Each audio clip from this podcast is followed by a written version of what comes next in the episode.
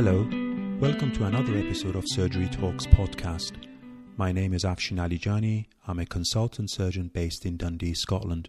For this episode, I'll be talking to Mr. Stuart Suttie, a consultant vascular surgeon at Ninewells Hospital, Dundee. I'll be asking him about the management of patients with acute limb ischemia. Stuart, uh, today we were going to talk about acute limb ischemia. Um, I would like to ask, uh, firstly, how often do you see this problem uh, in your clinical practice? I think we're seeing it uh, less frequently now. I think hard to give a true instance, but maybe once or twice a month. Okay. We might see a, a true acute limb ischemia. Okay. I think we're seeing less because you know we're getting much better medical management of Mm-hmm. the processes that might actually cause acute limb ischemia.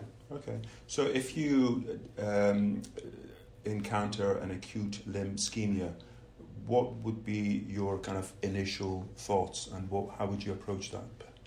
Initial thoughts, I'd have to think, you know, overall, you've got to look globally at the patient. You've got to think, what is ultimately, you know, what has caused it? What other things may mimic it? I mean, acute limb ischemia is a sudden loss of blood or blood supply to limb.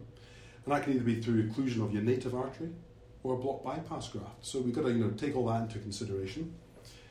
I think at this point, I just like to emphasise that it is a true acute limb ischemia is different from acute on chronic limb ischemia, which is what we're seeing more of in comparison to acute limb ischemia. And the reason to make that distinction is it's a different urgency and different management to that disease process. And we'll So there's, so there's acute limb ischemia versus acute on chronic limb Yeah. ischemia. So uh, by that you mean, for example, a patient who acute on chronic is a patient who has a past history of, say, intermittent claudication and presents acutely with an exacerbation of symptoms. Yeah, exactly. As opposed to a patient who's never been complaining of any disease Yes, symptoms who's got no history of atherosclerotic disease, no prior claudication. and acutely presents with signs and Uh-huh. symptoms suggestive. And Okay. hopefully, I mean, that's we'll, we'll, we'll broach that later, I hope, but uh, that's where the history and examination can be crucial because Mhm. it can really help you make the distinction between the two. So what would it be the causes um, for for an acute presentation? So I think the main causes we see are, are mainly cardiac. Mhm. We're seeing they've got this elderly population. Uh, it's the main thing we see is atrial fibrillation, post myocardial infarction, valvular pathology, and really, like all the textbooks say, is an atrial myxoma. But I think I've seen one in my whole whole life. So as a source of emboli. Source of an emboli. Yeah. So the embolus is the main thing we do see. Ones from the heart, they're usually large emboli, and they'll lodge in distinct places in the arterial tree. And that, these places are inherent areas of narrowing, and that is where the arteries divide, such as the common femoral, where it divides into superficial and profunda, or the popliteal, where it divides into anterior tibial. Just inherent areas of narrowing. Big clots lodge, get stuck, and they can propagate. Okay. Oh, So I mean, you've got to remember, emboli could just be that's blood, but it could also be air okay. or another sort of uh, fatty deposit. But the things we also see are the atheroemboli. Uh-huh. The, these are cholesterol-rich plaques that have, em- you know, they've embolized from an atherosclerotic plaque. They're very small emboli.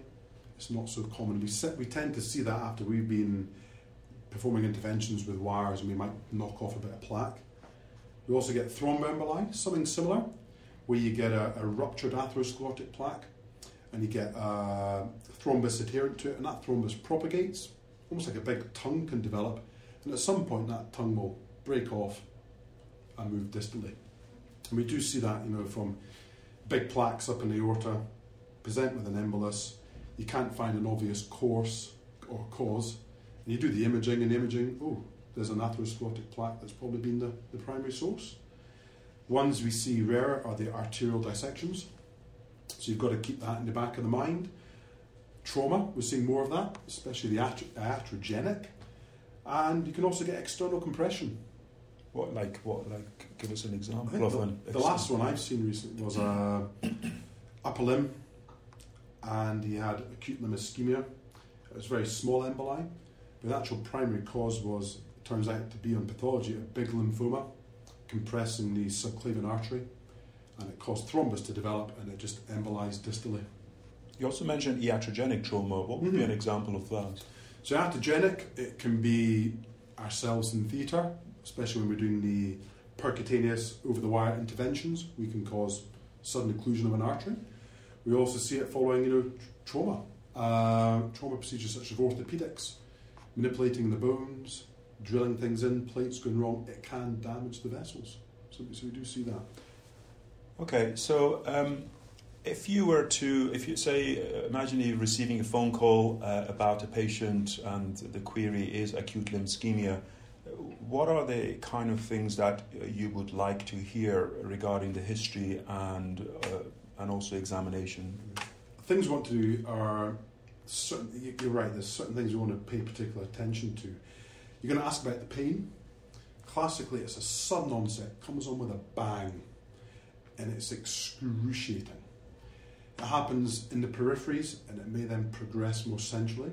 It's rare for it, extremely rare for it to be an isolated segment, such as just occurring in the thigh and ignoring the peripheries. It can happen, I suppose, if you get an isolated embolus going down a specific artery, but usually it blocks off the larger arteries and it's the distal part of the limb you feel. So it's a sudden onset excruciating pain. The pain itself is constant and it's worse on moving the muscles, whether that's active or passive movement. We also look for other things as well. Um, we look for the duration of symptoms. This is really important. It can actually help you guide management. You've also got to look for the history might give it away as the cause of the acute limb.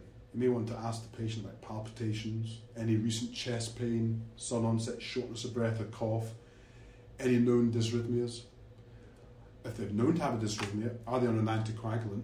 What is their recent INR, for instance. It's not, it's not uncommon to see someone with known AF coming in with a subtherapeutic INR with a cardiac embolus. And then, as you mentioned before, you, you broached on acute and chronic being a, a, sort of a function of native arterial disease. And I think this is where the history and examination can really come in because they are two different distinct pathologies, but we'll pay particular attention in history of things like intermittent claudication because that is a giveaway. That is a different pathology. That might be what we call a thrombosis in situ or acute and chronic ischemia, where there's an underlying native arterial narrowing. It becomes so critical it thromboses off. That's the history. Examination we have classically from all the textbooks are the six P's pain, pallor, the limbs perishingly cold, it's pulseless, develop paresthesia, and that can progress to limb paralysis. And I think it tends to occur along that pathway. So that's the kind of a order. That'd be the order. Yeah. Mm-hmm. The pain is intense. It affects the muscle compartments as well. When you're looking at the muscle compartments, you might get asked if you're the examining surgeon, what do the muscles feel like? Do they feel soft and fleshy? You know, compare it with the other leg or the other arm or do they have a woody, uh, not woody, but a woody, tense feel? And that's a sign that there's going to be underlying muscle damage in that compartment. And that's that could be a sign of irreversible damage to that muscle compartment. It doesn't mean the leg's irreversibly damaged, it could just be that muscle is irreversibly damaged. The limb goes pale. Why? Well, there's no blood getting into the limb. So the limb is initially white, but also what you can see if the leg's on flat or slightly elevated, you can see where the veins have been because they're empty of blood. There's no blood getting in, so we call that venous guttering. You get a little guttering effect in the foot and the distal calf. As it progresses, some of the questions again we're going to ask to the referring, referring individual would be what is the colour of the leg now? And what we're paying particular attention is it white or is it developing something that we call mottling? So mottling is a blue purplish discoloration. Again, happens in the peripheries, working its way centrally. And we're paying particular attention to, we call it blanching or non blanching mottling. And how do we assess for that? Gentle thumb pressure over the area of the purple discoloration. Take the thumb away. If, this, if the tissues underneath are white, and then gradually refill with that purple colour, it's blanching. That usually means it's, it's quite severe ischemia, but the limb's probably still salvageable. And then we compare that to non blanching. So the same, same test, gentle thumb pressure to the area, but the tissues underneath don't turn white. That is a sign of irreversible ischemia. And we call that non blanching. And then further down the pathway, we have the paresthesia, which can progress to paralysis. Again, sensory motory defects, they're indicative of muscle and nerve damage. The nerves really do not like a lack of blood, hence the sudden onset of pain. And if there's paresthesia, the leg is probably still salvageable. When it progresses to paralysis, it depends on the extent of the paralysis, whether or not the leg's salvageable. And I suppose this is where experience of, you know, your breadth of experience over your training comes in. So those would be the key things we might interrogate a trainee on over the phone at two in the morning, and that can help us decide what we need to do. Do diabetics still get acute pain in their leg? Good question. That's again, this can be quite difficult because there's diabetic epidemic, mm-hmm. and one of the problems is they can actually have paresthesia as well. Mm-hmm. So some of them will have they'll have a good neuropathic problem, and they might not get the pain. However, that tends to affect mainly the toes and the forefoot. And we're talking about if there's a good going embolic source here, high up in the arterial tree, the muscles get, they will sore. still be sore. Mm-hmm. But it can be hard to ascertain the degree of paresthesia. Yes. Because they might have long-standing paresthesia. And presumably, also always be uh, comparing all your findings with the contralateral limb. I think that's important. Um, why? Think a true acute limb ischemia in a young individual, what I'd be looking for is one, a known cause for an embolism. I'd like to see a full complement of contralateral limb pulses. And with this, no history of something like intermittent claudication. Part of the problem we're now facing is we're getting an ever increasing elderly population that might actually have asymptomatic arterial disease underlying all this. So we might not always get that now. And that can be tricky because there might still be a true acute limb ischemia with an embolus on a background of stenosed arteries, or is it a thrombosed stenosis in chronically diseased arteries? And they're, they're a different ballgame. And this is where the imaging might come into that we will we will um, come back to. Yeah. Um, mm-hmm. the, the use of handheld Doppler would that be something useful in your practice? I think one of the problems with Doppler is it's how how you actually interpret it we, it's not uncommon to say, oh, I've picked up a Doppler, Doppler signal, there's not a problem with the leg. If you look at somebody, they might have a chronically occluded leg artery, yet the foot's still pink. There's going to be a signal of, due to collateralizations. What we might do, if we're using a handheld Doppler, is listen to the waveforms that are generated in the pedal vessels. And these range from monophasic to biphasic to triphasic. Triphasic and biphasic are essentially normal. Monophasic implies a very damped flow to that, that periphery. Mm-hmm. And by definition, is obviously an obstruction, whether it's acute or chronic. So I think handheld Dopplers can be helpful, but they can also be unhelpful the way they're interpreted. Sure. So let's. Uh, so now we've established that the patient has acute limb ischemia. What what is yet the the next kind of um, thought process? Um, you mentioned something uh, about whether the limb is salv- yeah. salvageable. Is that? Uh, yeah, I think yeah, true. It's uh, and how so. What, how would you kind of distinguish salvageable with? So if you want very good. So I, again, I think it comes on the history and mm-hmm. examination. Mm-hmm. You know, is it irreversible? Is it non-blanch mottling? Yeah. So I think the first thing I would look at, you know, are we dealing with something that's salvageable, or is it non-salvageable? Mm-hmm. And thereafter, you've got to then decide what imaging, what treatment modal- modalities we are. So if it's looking at the limbs salvageable, it's a function of the history of the examination, the duration of the ischemia, uh, and the extent of the thrombus. The reason why I'd want to know, I think it's salvageable, I think attempting to salvage an irreversibly damaged limb from ischemia, it will lead to death. You're essentially reperfusing a, a badly damaged limb. There's a lot of dead tissue there. The dead tissue, you've got muscle degradation products, they're essentially toxins and you get cardiovascular collapse, you get multi-organ failure. The renal, renal failure goes off, mm-hmm. clotting goes off, heart lung problems. Generally, the whole body hemostasis rapidly deteriorate. So it's, it's crucial to make that, and it can be very hard to make that judgment call.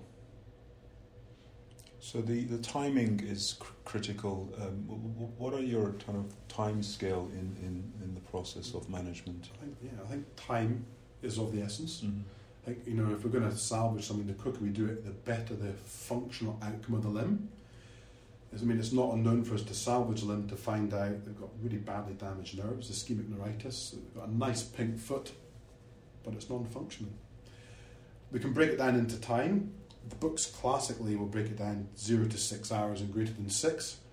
I think it's a very grey area, and every patient's different. And this is where again the experience comes into it. I tend to break it down into up to four hours, zero to four hours, and that's zero as in that's the onset of the symptoms, not the timing of emission, but the onset of symptoms. So that's often by the time the patient has arrived in the hospital, that's your four hours is pretty much over, isn't it? It is, and we see it a lot more now where patients are Mhm. sitting at home for a good six to Mhm. twelve hours before calling somebody. Yeah. So the, bo- the, the, the clock's already ticking. Yes. The first few hours, you're going to have a white, painful foot, sensory sensorimotory defect. It, the limb's usually clearly salvageable. I mean, when I say salvageable, it depends on what's needing done, but Sure. it should still be salvageable. Sure. I then say maybe four to 12 hours. It sort of straddles that six hour period. The limb may become mottled, but it might still blanch on pressure with minimal paralysis. It may, the ischemia may be partly reversible, but it should still be salvageable.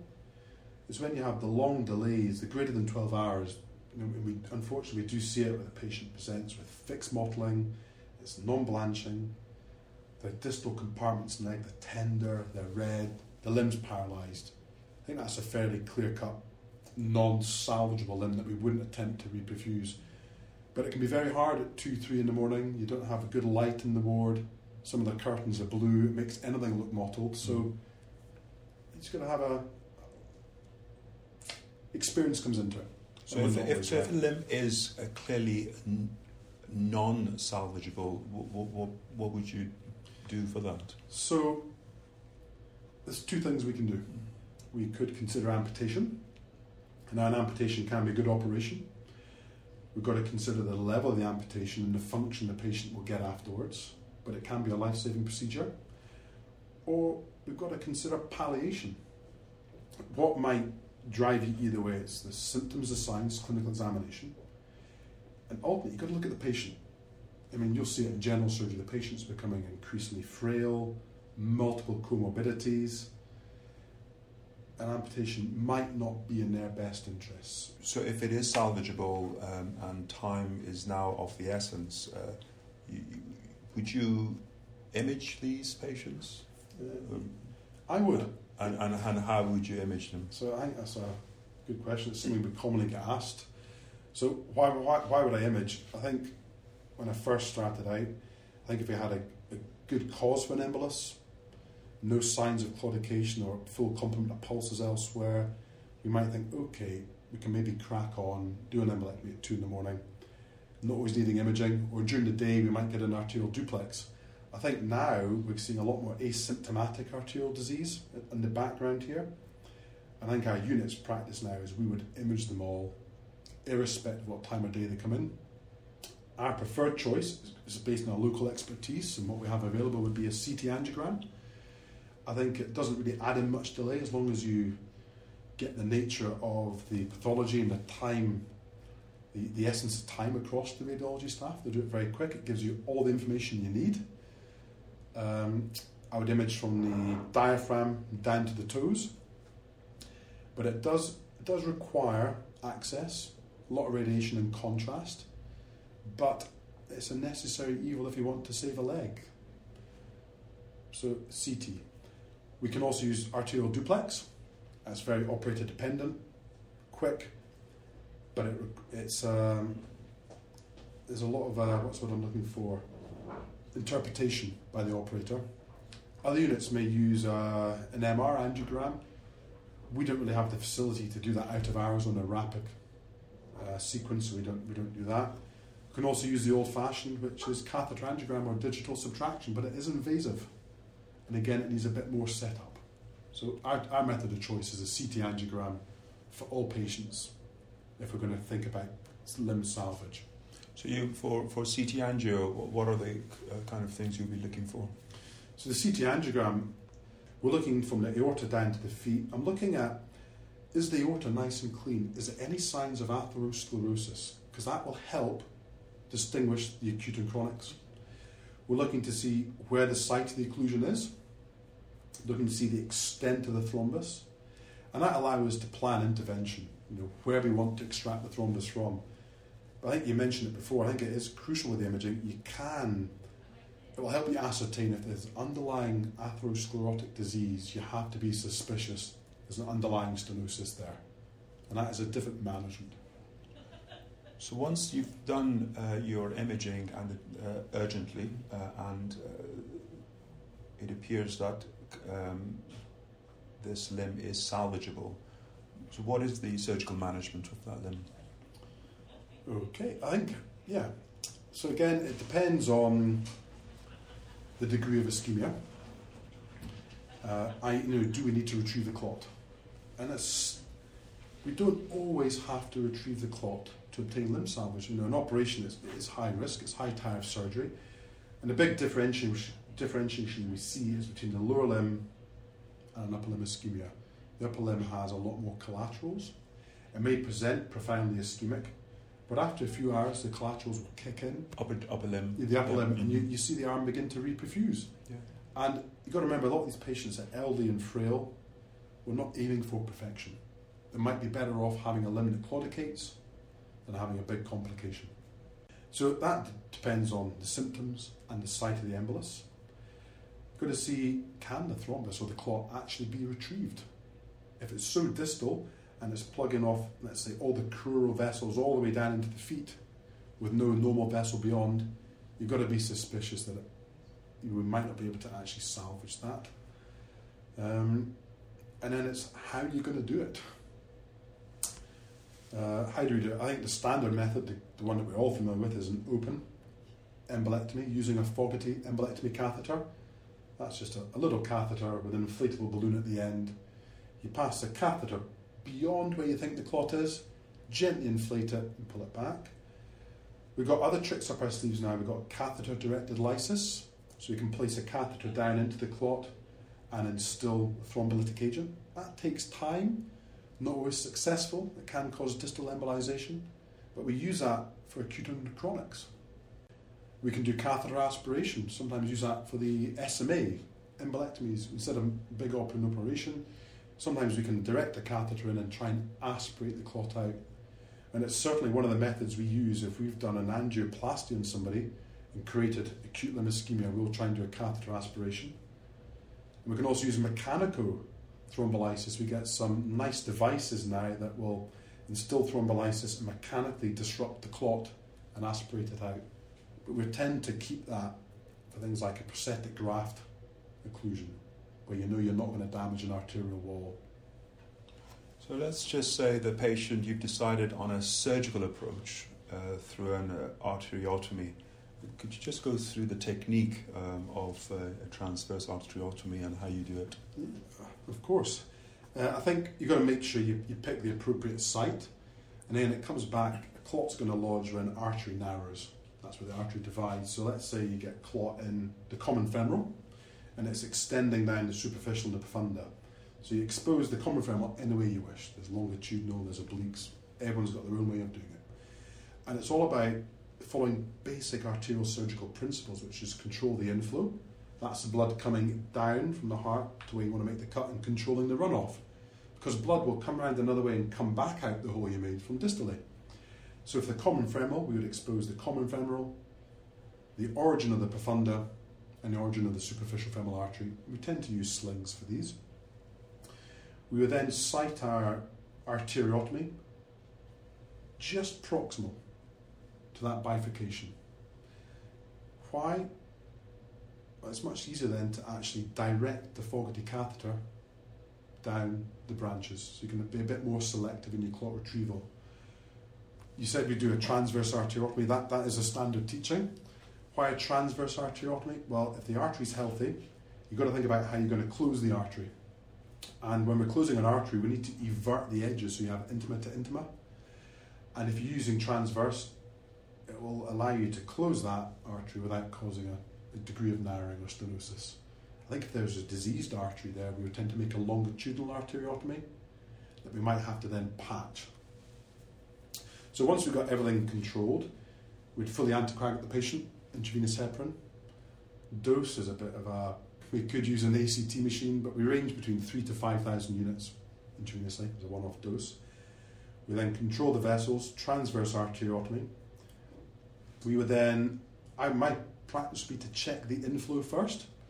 So you, you, you choose an appropriately sized Fogarty embolectomy catheter. You make sure the balloon's not inflated. You insert the catheter always under direct vision into the lumen. It's really easy to actually insert it in the layers of the artery and cause a dissection. Dissection. So it's got to be truly in the lumen and pass it gently up. And if it is true fresh clot with no underlying atherosclerotic disease, the catheter will generally sail up. And then you pass it up, there's markings on it, five centimetre markings, based on the imaging. On the catheter. Yeah, on the catheter. So you think, I'm above the clot.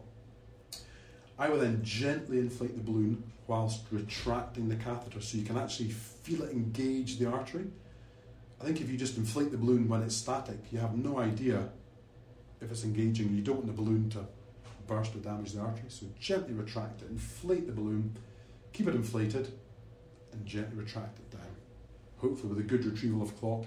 And I keep doing that until I have a one complete trawl with a catheter. And the inflow control is with just a sling. So the sling, so if there's Yeah. thrombus there, Yeah.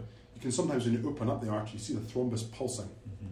So with a sling, we would double sling it. The sling would be wrapped around the artery twice, and always, you know, advise your assistant that when they do get clearance, pull up in the sling. A Yes. healthy artery should include it. Otherwise, there will be yeah, There'll be lots of of hemorrhage. hemorrhages. Um, and then once you've got it cleared, we do the same with the runoff vessels, and that's why you make the cut just above any arterial bifurcation because you can keep one of the bifurcation arteries closed with a sling, so the catheter will selectively go down the other one and vice versa. And it's the same principles. Once done, most of us would tend to instill some heparinized saline down the vessels and then close the arteriotomy. How would you close it? Depends who's doing it. Depends how big it is and the size. Well, the size of the vessel really. The common femoral, I would. Was not cutting a corner, but I would tend to use continuous Prolene, something like a six-o Prolene double-ended. And again, ideally, when you're closing an artery or suturing an artery, you want to go. The needle should always be passed from inside. I go through the intima to the outside, so you're not creating a dissection. Because if you pass the needle from the outside of the artery, comes through, you could by, by definition or by theory, you could dissect the intima off. But if you're doing it continuous, you don't have that luxury. So you'd always go outside to in on the inflow side because the blood direction of blood flow will keep any intimal flap up. Yeah. And then you go inside to out on the runoff side. Yeah. Any concerns, just do interrupted for all your stitching. Mm-hmm. Okay. Now, the other question I was going to ask you was about anticoagulation preoperatively. Would you have uh, anticoagulated these patients preoperatively? Uh, good question. We get asked that a lot. Different units do different things. I think the purpose of anticoagulation preoperatively is to stop, well, try and stop that embolus propagating. But bearing in mind, if we're going to intervene, we're going to go to theatre as quick as we possibly can. Our thinking in our unit about anticoagulating them preoperatively is the patients are frail. There might not be a really good candidate for general anaesthetic, and they might need more than just an embolectomy. They might need fasciotomies. So regional anaesthesia can have a big bonus here. And if you fully anticoagulated someone, that puts the risks of a hemorrhage into the spinal column can be quite significant. So we would tend not to anticoagulate. We get to theatre as quick as we can, then get a big bolus of intravenous heparin, followed by formal anticoagulation. But other units will use heparin infusions. Our view is it takes quite a bit of time for that heparin infusion to really get therapeutic, and then you need to reverse it to go to theatre. You mentioned fasciotomies. What is the role of fasciotomy in? So the role of fasciotomies is when we do, if it is a true acute limb ischemia, we are successful in clearing the clot. You're going to get reperfusion of the muscles. The muscles don't like it; they will swell. They reperfuse. The muscles in the lower limb and the upper limb, they're encased in the thick fibrous compartments. That allows the muscles to work. But of course, the muscles swell. The fascia or these fibrous compartments don't allow the muscle to swell, so it just starts to compress the capillaries, the veins, and ultimately the arteries, and you get compartment syndrome. So, there's a saying if you're going to consider an embolectomy, consider fasciotomy. If you've considered a fasciotomy, just do the fasciotomy. Upper limb, very rarely do you need to do a fasciotomy. Me, myself, is sort of out with my remit because it's very rare. There's also a lot of compartments in the hand that you need to consider. And our practice is to get a plastic surgical support or a hand, hand specialist yeah, yeah, to to come in and do that. Uh, what about post-operative care for a patient who's gone through the procedure? What what are the kind of things that you'll be monitoring? So things we monitor are you've got to think what's caused the embolus is usually cardiac. You know, have we got the myocardial, inf- you know, myocardial infarction adequately treated? Is it AF controlled? Those are the things that kill the patient. So an embolectomy has a, or an acute limb ischemia has a mortality of about 30%. Mm. And that's not because we're bad surgeons doing a bad operation. You know, we- we're not even in a cavity. It's a function of a bad heart or bad underlying disease process that caused it. So they're not without problems. So you're looking at the cardiovascular support. You're also looking at limb perfusion. It can reocclude. You may have damaged the artery with an embolectomy. You've also got to be wary of compartment syndrome. If you haven't done a fasciotomy, we'll make sure it's written all over the op note. Please beware and call me. How would they test for uh, compartments? Again, the main thing is uh, clinical. It's going to be excruciatingly painful, really, really painful. They won't want to move their leg. It's almost resistant to morphine. You touch one of the compartments. It tends to be the anterior compartment that suffers Mm. first. You'll see it be tense. You touch it, patient will scream.